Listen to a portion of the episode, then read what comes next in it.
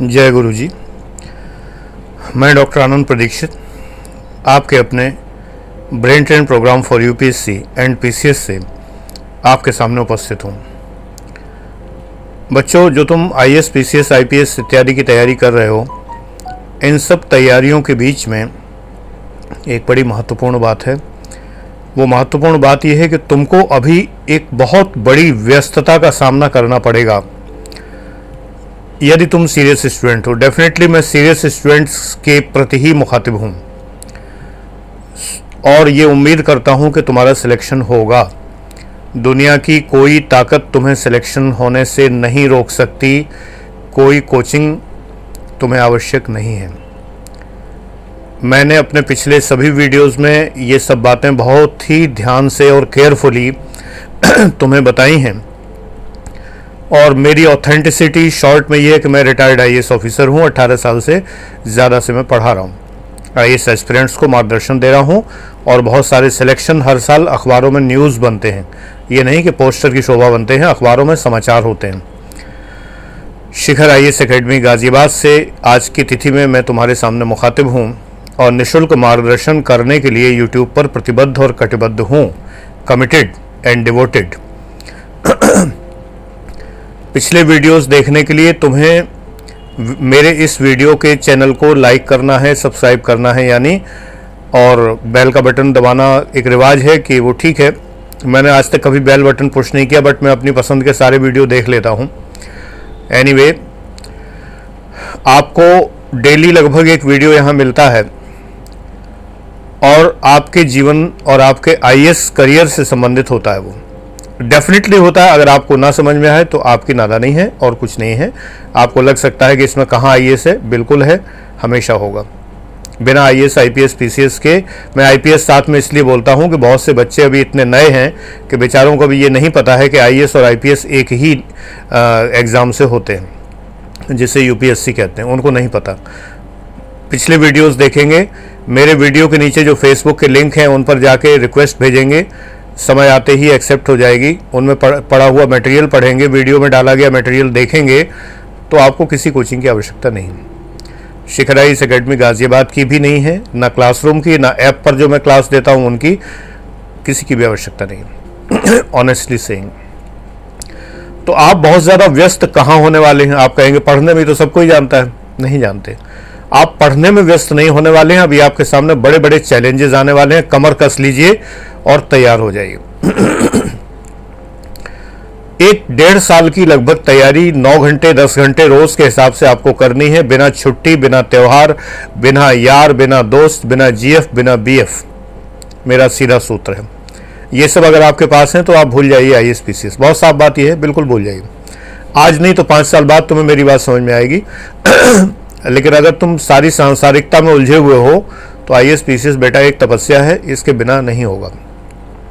चलो मान लिया कि तुमने मेरी बात मानी है। अब बहुत कम लोग रह गए। इसीलिए मेरे चैनल के व्यूअर्स बहुत थोड़े हैं। क्योंकि सारे लोग तो सब कुछ करते हुए आई एस पी बनना चाहते हैं, बनते कभी है नहीं। कोचिंग वालों की झोली भर जाती है, प्रकाशकों की झोली भर जाती है, बस और कुछ नहीं होता।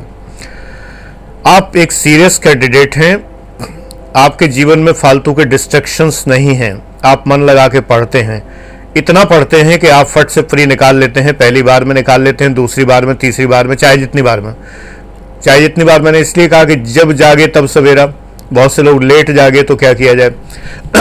बहरहाल मेरा मतलब ये है कि आपने प्रिलिमिनरी एग्जामिनेशन एक क्वालिफाई किया। टाइम टेबल समझिए कि आपको क्या करना है।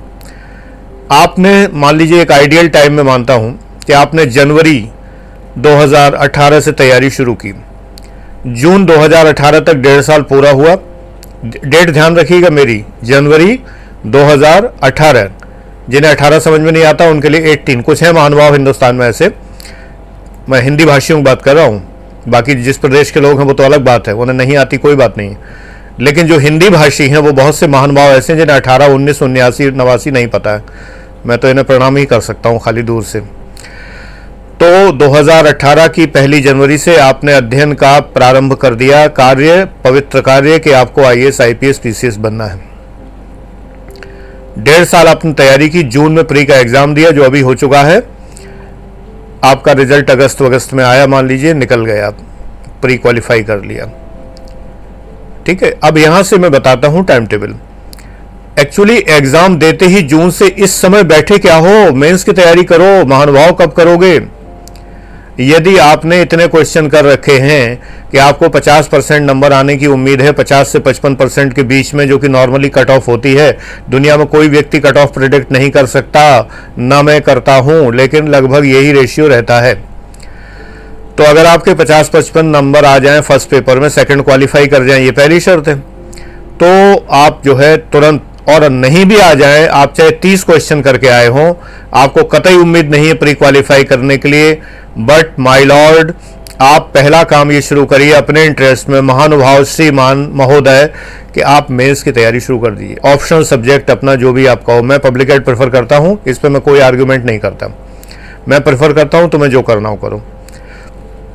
मुझे दोष मत देना, क्योंकि ये बात अलग है कि जीएस के चारों पेपर में पब्लिक एड भरा पड़ा है। फोर्थ पेपर आप बिना पब्लिक एड की किताबों के नहीं कर सकते। प्री के एग्ज़ाम में पहला पेपर में पब्लिक पॉलिसी, पब्लिक एडमिनिस्ट्रेशन है, ये आपकी समझ में नहीं आता। जिनकी नहीं आता तो मैं क्या कर सकता हूँ? मैं तो उन्हीं को कुछ कर सकता हूँ जिनकी समझ में मेरी बात आती है। बाकी की बात छोड़ दीजिए। तो आपने जो भी ऑप्शनल लिया है, इस वक्त आप उस ऑप्शनल की एक भारतीय भाषा वन इंडियन लैंग्वेज अर्थात हिंदी हिंदी भाषी प्रदेशों के लिए इंग्लिश जनरल इंग्लिश निबंध की तैयारी और जीएस के, मेंस के सिलेबस के वो टॉपिक्स जो प्री में नहीं हैं। मान्यवर, आपका जो प्री का जो आपने वो घोटा मार रखा है रीजनिंग मैथ्स का जो आपने, और जो आपको सिक्स से ट्वेल्थ तक की एनसीईआरटी करा रखी है गुरुदेव गुरुदेव ने, जहाँ पे आप पढ़ते हैं, ये कभी काम नहीं आएँगी। कभी भी काम नहीं आएँगी। ये आपके जो खराब हो चुके, जंग लगे हथियार हैं। इनमें जंग लग चुकी है, और ये कभी काम नहीं आएँगे। आगे चलते मैं पिछले वीडियोस में बता चुका हूँ, इस पर कोई आर्गुमेंट नहीं। आप मेंस की तैयारी शुरू करिए पूरी, जी जान से। अगर आपने अच्छा किया है प्री तो आपका रिज़ल्ट आ जाएगा तो ये तैयारी मेंस में आपकी खट से काम आ जाएगी, और उस समय आप मेंस निकाल ले जाएँगे। अगर आपने अच्छा नहीं किया है तो आप पास नहीं होंगे। आप रिज़ल्ट देखें या ना देखें, जब अच्छा नहीं किया, मैं तो रिज़ल्ट कहता हूँ, बेकार देखना है।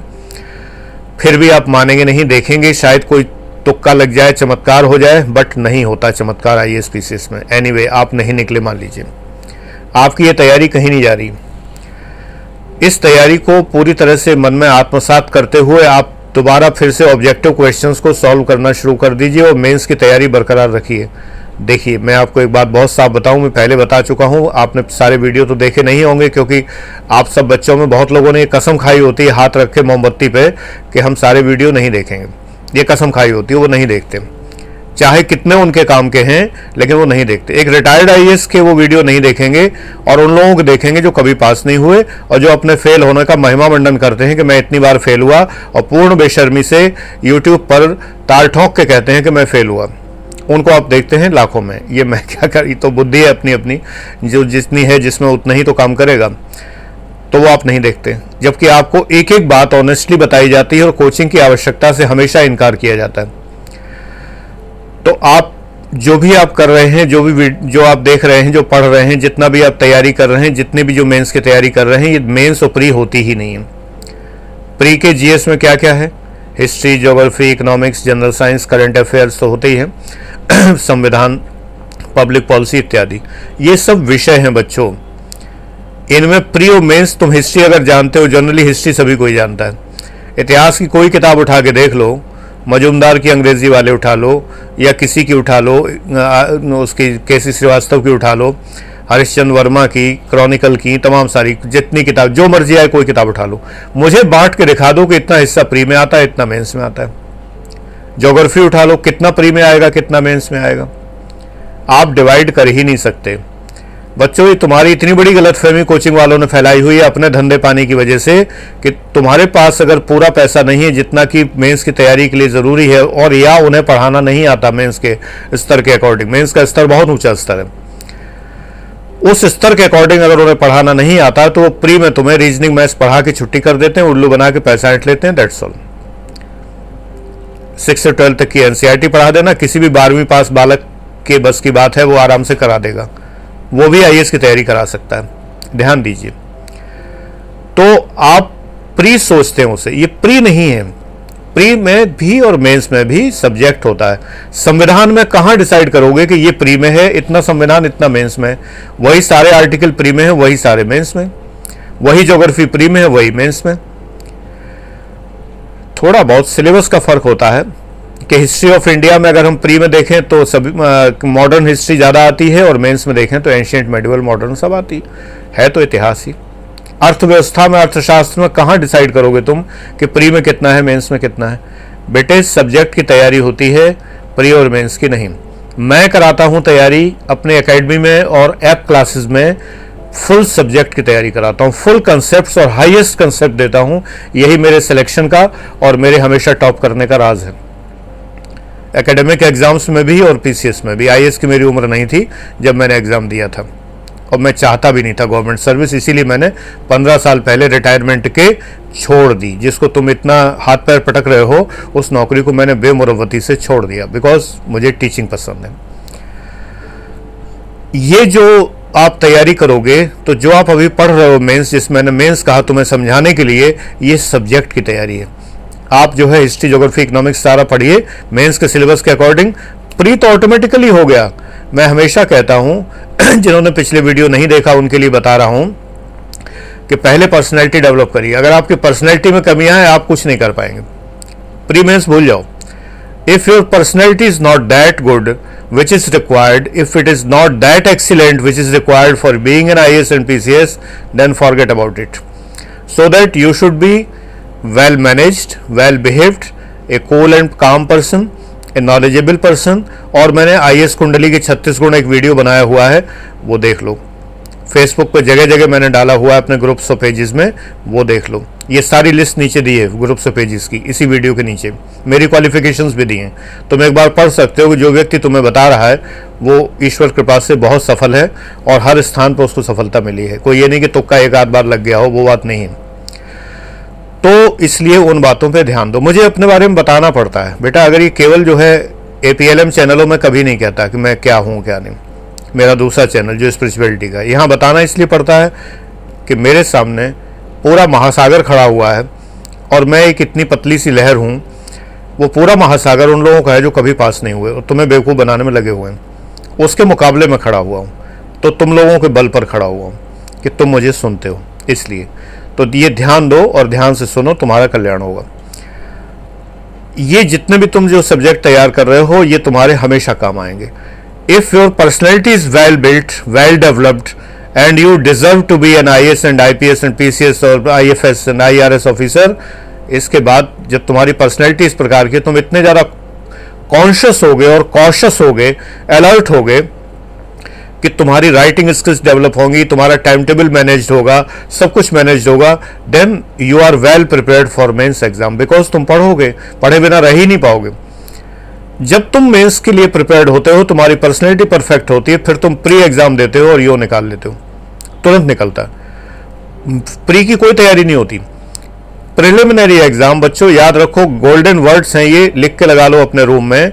कि preliminary examination is a way of asking questions mains exam is a way of asking questions interview is the way of asking question ये तीनों एग्ज़ाम तरीका है प्रश्न करने का। मैं तुमसे एक प्रश्न करूँ और उसके चार ऑप्शन रख दूँ, पूछूँ तो प्री हो गया। अगर मैं डिटेल में लिखने के लिए तुम्हें 200 वर्ड में 250 वर्ड में दे दूँ 600 वर्ड में 300 वर्ड में तो मेंस हो गया। निबंध लिखने को दे दूँ तुम्हें 1200 शब्दों में 2500 शब्दों में 250 में 300 में 500 में तो निबंध हो गया। और जब मैं आमने सामने तुम्हें बिठा के प्रश्न करूँ और उसके बाद मैं तुम्हारे पर्सनैलिटी को जज करूँ तो ये इंटरव्यू हो गया। वास्तविकता यह है कि तुम्हें यह ध्यान रखना चाहिए कि तुम क्या कर रहे हो और किस प्रकार कर रहे हो। यह बहुत आवश्यक चीज़ है। इन बातों का अगर ध्यान रखोगे तुम पर्सनैलिटी बिल्डअप करो। तुम जिसे उल्टा समझ रहे हो, वही सीधा है। पर्सनैलिटी बिल्डअप हो जाए तुम्हारी, फिर तुम्हारी राइटिंग स्किल्स डेवलप हो जाए एक्सप्रेशन डेवलप हो जाए you do not need anyone for this prepare from standard textbooks उनसे पढ़ोगे तो तुम्हारा सब कुछ सही होगा। विद्वानों को गुरु मानोगे। विद्वान कौन? जिन्होंने पुस्तकें लिखी हैं। गाइड बुक्स नहीं। जिन्होंने पुस्तकें लिखी हैं बड़े बड़े ग्रंथ लिखे हैं, यानी हर सब्जेक्ट में जो मास्टर अथॉरिटीज़ हैं, उनकी किताबें पढ़ोगे तो। पर्सनैलिटी डेवलप करने के लिए विवेकानंद पढ़ो। ए पी जे अब्दुल कलाम पढ़ो। और जो मर्ज़ी आए इस तरह के जो भी कुछ कहावतों वाले जो लोग प्रसिद्ध हैं, वो कहावतें पढ़ो। खलील जिब्रान की कहावतें हैं, शेख सादी की कहावतें हैं, बहुत सारी। अगर लाइक करो तो तुम किन्हीं पॉलिटिशियंस जो पुराने, आज के तो बेकार हैं पॉलिटिशियंस जो पुराने हैं, उनकी कुछ सेइंग्स पढ़ो जो तुम्हारे काम आए। विद्वत्तापूर्ण। इस कुछ स्टैंडर्ड बुक्स वो पढ़ो जो तुम्हारे कोर्स में नहीं है। तस्लीमा नसरीन पढ़ो। स्त्रियों के बारे में जानकारी बढ़ेगी तुम्हारी, वैसे भी ज़रूरी है। आज समाज ऐसा है जिसमें महिलाओं के विषय में, महिलाओं को और पुरुषों को दोनों को जानना ज़रूरी है। पुरुषों के बारे में जानो, ना जानो, कोई तुम्हें किताब भी नहीं मिलेगी पुरुषों के बारे में जानने सबसे ज़्यादा नेग्लेक्टेड कम्युनिटी इस समय पुरुष है। तो उसके बारे में तुम्हें जानने की ज़रूरत भी नहीं है। ना कोई एग्ज़ाम में क्वेश्चन आएगा। क्वेश्चन आएगा, महिलाओं पर आएगा। तो उन्हें तो पढ़ लो। उनके पढ़े बिना काम नहीं चलेगा। लड़कों को विशेष करके, अगर महिलाओं को नहीं जानोगे तो बीवी को डील कैसे करोगे? वो तो जानना ज़रूरी है। तो इसलिए जो है, मैं तुम्हें राय देता हूँ, हमेशा सही राय देता हूँ जीवन के बारे में भी। तो पढ़ो, तस्लीमा नसीन पढ़ो। इसमत चगताई, कभी फुर्सत में कहानी पढ़ना हो तो कहानियाँ पढ़ने का शौक हो तो उनको पढ़ो। सादत हसन मंटो पढ़ो, भारत के विभाजन के बारे में पढ़ो। जो हम जिन्हें शूद्र वर्ण कहा करते थे, मुझे ये शब्द कतई अच्छा नहीं लगता। मैं चतुर्थ वर्ण बोलता हूँ, लेकिन समझाने के लिए बोल रहा हूँ। उनका इतिहास पढ़ो। तुम देखोगे कितना अत्याचार हुआ है। उस अत्याचार को जानोगे तुम्हारी पर्सनैलिटी विकसित होगी। तुम्हारे मन में जो घृणा भरी है अगर तुम सवर्ण हो तो तुम्हारे मन में जो घृणा भरी है भीमराव अंबेडकर जी के प्रति जो भरी हुई है या किसी भी दलित नेता के प्रति भरी हुई है वो पिघल जाएगी। तुम्हें पता चलेगा कि उन लोगों की प्रतिक्रियाएँ जायज़ हैं। अगर मा, मायावती राजनीतिक नारे भी लगाती हैं तो प्रतिक्रियाएँ एक एक प्रकार से जायज़ हैं। रीज़न ये है कि उन्होंने सदियों का अत्याचार सहा है। उसको पढ़ो। हिंदू मुस्लिम संबंध पढ़ने हैं। तो वेद और कुरान के कंपेरिजन की किताबें आती, मैंने पढ़ी हैं। मरकज़ी मकतबा इस्लामी दिल्ली जो है, वहाँ से प्रकाशित किताबें हैं। कहाँ से मिलेगी मैं नहीं बता सकता। मैंने तो पढ़ी हैं सन इकहत्तर, वो उसमें अस्सी, इक्यासी, बयासी में पढ़ी हैं। वहाँ से वेद और कुरान है, उपनिषद और कुरान है, ऐसे करके बहुत सारी किताबें हैं उनकी। वो पढ़िए। सिख धर्म से संबंधित पढ़िए। ईसाई धर्म से संबंधित पढ़िए, सर्वधर्म संभाव विकसित करिए। आप संविधान पढ़ते हो, एग्ज़ाम देने जा रहे हो, आर्टिकल 15-16 पढ़ लो एक बार, वैसी ही पर्सनैलिटी तुम्हारी होनी चाहिए। चौदह के हिसाब से विधि के समक्ष क्षमता होनी चाहिए और पंद्रह और सोलह देख लो, कोई भेदभाव करने वाला मस्तिष्क आपका नहीं होना चाहिए। यू विल बी डेवलप्ड थोड़े से कम्युनिस्ट इतिहासकार भी पढ़ो। अगर समय हो तो रामशरण शर्मा पढ़ो, रोमिला थापर पढ़ो, ये सब पढ़ो। विकसित हो जाएँगे विचार, पर्सनैलिटी डेवलप हो जाएगी, एकदम चिंतन बदल जाएगा। तुम लोगों के बीच में अकेले हो जाओगे। तुमने कहा, ये क्या कह दिया, सर? हाँ मैं अभी एक योग की ट्रिप में गया था and I found myself total lonely among that crowd जो योग के नाम पे मस्ती करने गए थे जो लोग। केवल जो है पहाड़ घूमने गए थे, उन्हें योग से कोई वास्ता नहीं था, और अल्ट्रा मॉडर्न बनने के प्रयास में हास्यास्पद लग रहे थे उम्र दराज लोग। मुझसे पाँच सात साल छोटे लोग मुझे अंकल कह रहे थे, क्योंकि उन्होंने बड़ा मेकअप पोत रखा था, और उन्होंने काफ़ी जो है जो भी अब कहना अच्छा नहीं लगता, वीडियो सभी लोग देखते हैं। तो तुम अकेले हो गए definitely you will be you will be alone तुम्हें लगेगा कि मैं तो अकेला पड़ गया। मेरे जैसा कोई है ही नहीं। आज के समय में मैं हमेशा कहता हूँ कि मुझे एकांत पसंद है, मुझे एकांत में एंजॉय करता हूँ। मैं बहुत एकांत एंजॉय करता हूँ। अकेलापन मुझे कभी नहीं खलता। तुम्हें भी नहीं खलेगा बच्चों। तुम भी महसूस करोगे। हमेशा अपनी उम्र को रियलाइज़ करना चाहिए। अगर तुम 36 साल के हो तुम जो है आईएएस में नहीं बैठ सकते पीसीएस में बैठ सकते हो और तुम अपनी उम्र को रियलाइज़ करते हो तो ये दुनिया का सबसे बड़ा रियलाइजेशन है। अगर कोई 20-25 वर्ष का व्यक्ति तुमसे अगर आ, बड़े भाई या बड़ी बहन की तरह अगर तुमसे बात का आज के ज़माने में ये दुर्लभ हो गया है लोग भाई बहन तो बनाते ही नहीं। लेकिन फिर भी अगर कोई करता है कोई भला मानुस निकल आता है कहीं से तो एक्सेप्ट करो। ये एक्सेप्ट करो कि मेरी उम्र इतनी है। है ना? ये करना चाहिए। कई बार मैंने क्लास में देखा है कि लड़कियाँ एक दूसरे से लड़ जाती रहीं इस बात के लिए कि तुम मुझे दीदी मत बोलो या भाभी मत बोलो। मैरिड लड़की हुई, किसी ने भाभी कह दिया, मुझे नाम से बुलाओ। कब तक बेटा टीनेजर बने रहोगे? उम्र को स्वीकार करना चाहिए। मैं पूरे साल से कहता आ रहा हूँ, मैं तिरसठ का हूँ, तिरसठ का हूँ, तिरसठ का हूँ, जबकि मैं हूँगा जाके अक्टूबर में। मैं कहता आ रहा हूँ, मैं जैसे ही पाँच अक्टूबर से छः होता है, मैं एक साल अपने को आगे मान लेता हूँ। आयु को एक्सेप्ट करने में प्रॉब्लम क्या है? ये मैंने एक एग्ज़ाम्पल दिया तुम्हें ए चैनल का विषय है ये, लेकिन मैंने तुम्हें एग्ज़ाम्पल दिया।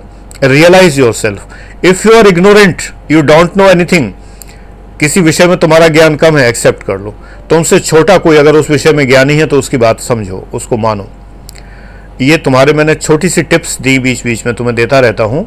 तो कई लोगों को लगता है, ये कि आई की तैयारी है? आई के बारे में पढ़ाओ कुछ।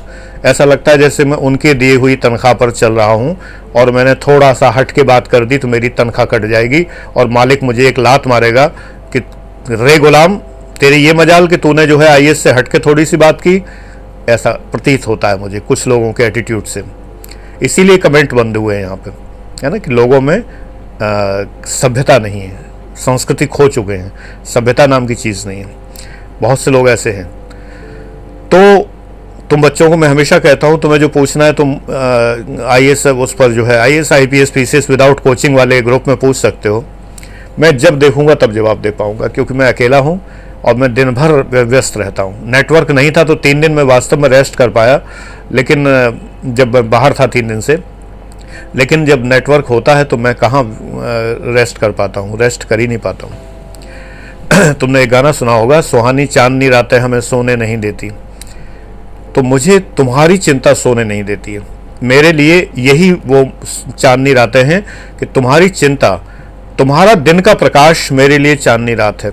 वही मुझे सोने नहीं देती। तुम्हारी प्यार की बातें मुझे सोने नहीं देती। प्यार की बातें क्या है? पढ़ने लिखने की। प्यार करो पुस्तकों से, प्यार करो करियर से, प्यार करो अपने भविष्य से, स्वर्णिम भविष्य से, और इंसान बने रहो। दिखावा मत करो, दम्भ मत करो, झूठ मत बोलो, इंसान बने रहो। सर्टेनली यू विल क्वालिफाई इन सब बातों की चिंता मत करो कि प्रधानमंत्री कार्यालय से ये लेटर गया है, ये सब वायरल करने के हथकंडे होते हैं। Never worry about it if you deserve then you will qualify अब बेटा, नियम तो वही चलेंगे जो कि सरकार बनाएगी। उस सरकारी नियमों के अंतर्गत ही तुम्हें चलना है। तो जब वो चलना है तो तुम भी चलोगे, हम भी चल रहे हैं, तुम भी चलोगे। अगर किसी वो कह देते हैं कि नहीं, हम तो पॉलिटिशियंस में से चुनेंगे I S I P S जैसे अधिकारी, और सेक्रेटरी सीधे हम डायरेक्ट अपॉइंट करेंगे। किया है? मायावती जी ने दो, एक I S I P S बनाए थे पिछले अपने टेन्योर में। तो सरकार के हर आदेश का सम्मान है, सरकारी अधिकारी रहा हूँ तो हर सरकार के हर आदेश का सम्मान करता हूँ, मैं कोई मीन मेख नहीं निकालता उसमें। उनको लगता होगा ये ज़्यादा योग्य हैं तो उन्होंने लिया। इसमें क्या परेशान होना? कल को अगर यही एलिजिबिलिटी आ जाएगी तो तुम पॉलिटिक्स ज्वाइन करना जाके। हाँ तब मैं तुम्हें पढ़ा नहीं पाऊँगा, क्योंकि तू ना समझेगा, सियासत तू अभी इंसान है तो मेरे साथ तो फ़िलहाल यही बात है अभी कि अभी तो इंसान हूँ, राजनीति मुझे समझ में नहीं आती है। दुष्यंत कुमार जी ने कहा है कि तू ना समझेगा, सियासत तू अभी इंसान है। तो जब तक इंसान हूँ, तब तक तो राजनीति समझ में आनी नहीं है। तो पढ़ाऊँगा क्या तुम्हें? ये पॉलिटिक पॉलिटिकल साइंस नहीं है ये पॉलिटिक्स है वो, उसको मैं नहीं पढ़ा सकता तुम्हें। तो तुम्हारे सामने जो अति व्यस्तता, जो घोर व्यस्तता आने वाली है, वो अब सुनो। गोल्डन वर्ड्स बता दिए मैंने। अब सुनो तुम कि कौन सी घोर व्यस्तता तुम्हारे सामने आने वाली है। एक समय आएगा बच्चों कि जब तुम प्री क्वालिफाई करके तुम्हारे सामने प्री का रिज़ल्ट आ गया तुम मेंस का एग्ज़ाम दे चुके मेंस क्वालिफाई कर गए, तब तक किसी पीसीएस का तुम्हारा प्री एग्ज़ाम आ जाएगा। वो भी तुम्हें देना है। मेंस और अगर तुम्हें एक आध साल और हो गया तो किसी का इंटरव्यू का परिणाम भी आ चुका होगा, जिसमें तुम सेलेक्ट हो गए होगे और तुम्हें ज्वाइनिंग करनी होगी। ज्वाइनिंग पीसीएस की किसी नौकरी की हो सकता है, समीक्षा अधिकारी की हो सकता है लोअर सबॉर्डिनेट की हो सकता है, तब मुझसे राय ले लेना। मैं हमेशा ऐसे मामलों में राय देता हूँ बट ज़िम्मेदारी तुम्हारी होती है, मानो या ना मानो। लोग मानते फिर भी नहीं है। इसलिए नहीं मानते कि वो ये ढूंढते पैसा कहाँ ज़्यादा मिलेगा। और हम बताते वो कि तुम्हें एक सम्मान कहाँ ज़्यादा मिलेगा। नेचुरली, तभी हमसे पूछना, अगर सम्मान के अभिलाषी हो, अगर उच्च स्तर के अभिलाषी हो, पैसे के अभिलाषी हो, मैं नहीं बता पाऊँगा। जिस फ़ील्ड का मेरा अनुभव नहीं तो मैं नहीं बता पाऊँगा। तो एक स्थिति आएगी कि तुम्हारे सामने अगले ही महीने में, किसी एक महीने में, एक तो प्री एग्ज़ाम होने वाला होगा, किसी एग्ज़ाम का, किसी का मेंस होने वाला होगा, किसी का इंटरव्यू होने वाला होगा, और एक ज्वाइनिंग लेटर भी आ गया होगा। मेरे छात्र जुबैर आलम खान में जिसका नाम मैं कई बार लेता हूँ, उसका वीडियो भी अपलोडेड है। He is one of my most favourite students आज तक के जमा, आज तक के समय तक उसको कोई नहीं काट पाया कि वो मेरा कितना फेवरेट रहा है। उससे ऊपर कोई नहीं हो पाया। डेफिनेटली कोई जले तो जले, कोई फ़र्क नहीं पड़ता मुझे। लेकिन वो रियलिटी है।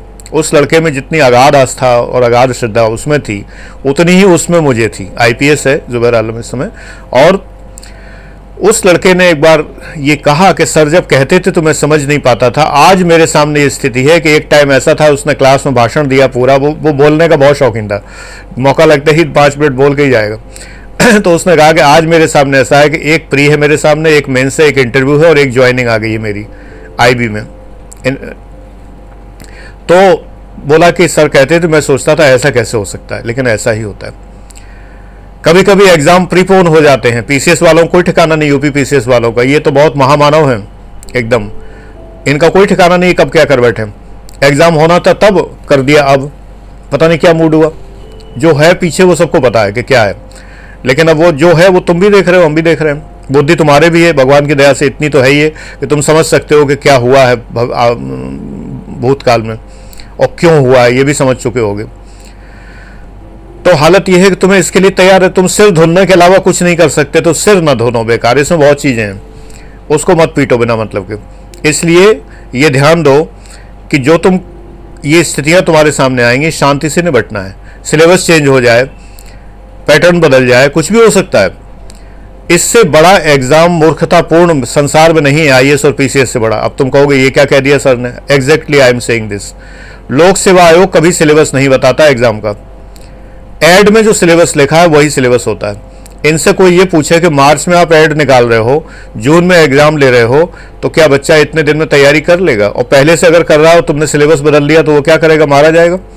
अगर सपोज़ कर लो कि अभी पीसीएस का प्री का विज्ञापन आए और उसके अंदर वो कह दें कि एक भी सब्जेक्ट नहीं है और तुम पहले से तैयारी करते आ रहे हो सब्जेक्ट की तुम्हारी सारी तैयारी गई कि नहीं गई? और ऊपर से कह दें जीएस के अंदर छः पेपर होंगे, आठ पेपर होंगे, तब क्या होगा? तो पहली साल तो गई तुम्हारी। एक सीधा सा इनको करना चाहिए कि 10 वर्ष के लिए यही सिलेबस रहेगा, बीच में अमेंडमेंट करते रहेंगे। वो करेंगे नहीं ये। इन्होंने आज तक लोक सेवा आयोग यूपीएससी संघ लोक सेवा आयोग इन्होंने पब्लिक एड के सिलेबस में योजना आयोग और एनडीसी राष्ट्रीय विकास परिषद डाल रखी जबकि इन्हें खत्म हुए चार साल से ऊपर हो गया। उनको भी डाल रखा है इन्होंने। ये रिव्यू नहीं करते कभी। कब का community development program CDP syllabus में है, सोशोलॉजी के में चले आ रहा है, चले आ रहा है। अरे भाई, सड़ गया यार, बदबू आ रही है उसमें से। हटा लो उसको अब कम से कम। रिव्यू कमेटी है ही नहीं कोई। देयर इज़ नो सिलेबस इससे बड़ा मूर्तापूर्ण परीक्षा कोई नहीं हो सकती, कि जिसका कोई सिलेबस ही ना हो। सिलेबस का मतलब है जो विज्ञापन लेटेस्ट है, यानी 2018 का विज्ञापन दैट इज़ द सिलेबस मुझसे तो मांगते हो, मैं वही भेजता हूँ। तो बच्चों, बहुत व्यस्त होने के लिए तैयार रहो। इतनी व्यस्तताएँ हैं कि सच बात यह है कि ये तुम्हें तय करना है कि जीएफ बीएफ आवारा किस्म के यार दोस्त मोटरसाइकिल पर भाग, भागते हुए बाइक पर तड़तड़ाते हुए घूमना लड़कियाँ ताड़ना ये सारे काम करना ये ज़्यादा आकर्षक है। या आई एस के लिए इन सबको छोड़ देना और फिर मन लगा के तैयारी करना। ऑप्शन तुम्हारा है। जो तुम चुनना चाहो चुन लो। मेरा काम बताना है। दैट्स ऑल क्या फेल लोगों से गाइड होगे तुम आईएएस बनना चाह रहे हो जो कभी पास नहीं हुए? है ना? अगर अगर वो हो सकते बना सकते तो खुद हो गए होते। बहुत साफ़ बात ये। किसी की ज़रूरत नहीं मैं लास्ट में फिर कहता हूँ कि मेरी कोचिंग की भी ज़रूरत नहीं। तुम केवल अगर अपने बुद्धि भरोसा करोगे, भगवान ने इतनी दी है हर एक को कि हो जाओगे। अब तुम्हारे घर की परिस्थितियों को मैं कुछ नहीं कर सकता। Please don't write about those condition I can not reply and I will not reply I have not made them I can't guide ये मैं नहीं बता सकता। मैंने छोड़ दिया। बताता था, बहुत दिमाग खपाया मैंने बट मैं बता नहीं सकता। तुम्हारे घर की परिस्थितियों के लिए तुम परिस्थितियों के वश, वशीभूत होकर परेशान हो, जो कुछ होते हो, भगवान से प्रार्थना करो। इसके अलावा दूसरा कोई चारा नहीं। मैं नहीं कर सकता कुछ भी। तांत्रिक भी नहीं कर सकते लोग, ढोंग करते हैं, पैसा वसूलते हैं। मैं तांत्रिक भी नहीं हूँ। इसलिए मैं कुछ नहीं हूँ। मैं सिंपली तुम्हारा एक पथ प्रदर्शक हूँ, मार्गदर्शक हूँ। ईमानदारी से, सच्चाई से और निःशुल्क मार्गदर्शन तुम्हारा करता हूँ। Thank you very much God will bless you